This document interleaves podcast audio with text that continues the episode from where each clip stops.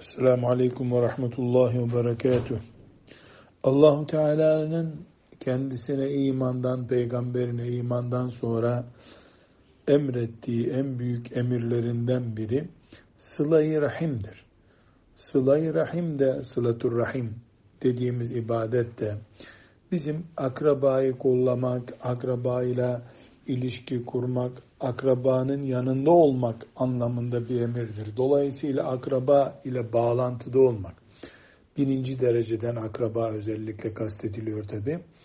Akrabanın e, gerekli hacetine yardımcı olmak bu ümmetin ibadet, Allah'ın emri, farz diye isimlendirdiği şeylerdendir.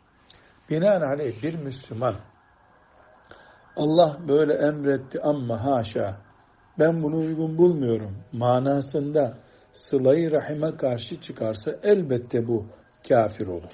Elbette bu Allahu Teala'nın emri olan mesela namazı reddetmek neyse o sonuca düşmüş olur. Ancak Allahu Teala'nın emri olan akrabayı gözetmek, sıla rahim hiçbir zaman kayıtsız, şartsız değildir. Yani Allah sıla-i rahimi emretti. Dolayısıyla biz sıla-i rahim uğruna mesela namazı da terk edeceğiz.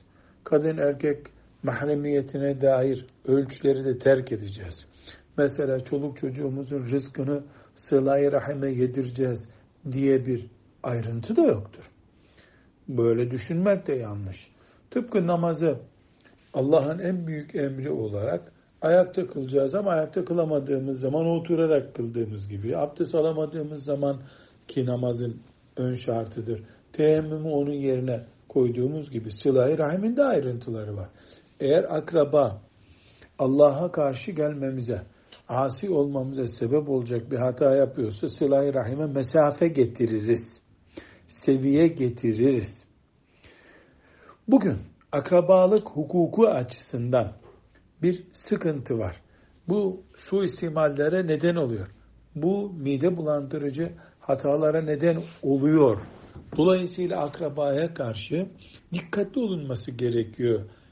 Ee, hem sıla rahim emri korunmuş olsun hem de e, aramızdaki ilişkilerde bir bozukluk olmasın anlamında akrabaya dikkat et deniyorsa çok insani bir söz, makul bir sözdür. Camiye giderken ayakkabına dikkat et, çalınmasın demek namaza karşı olmak demek değildir. Buna benzetebiliriz bunu.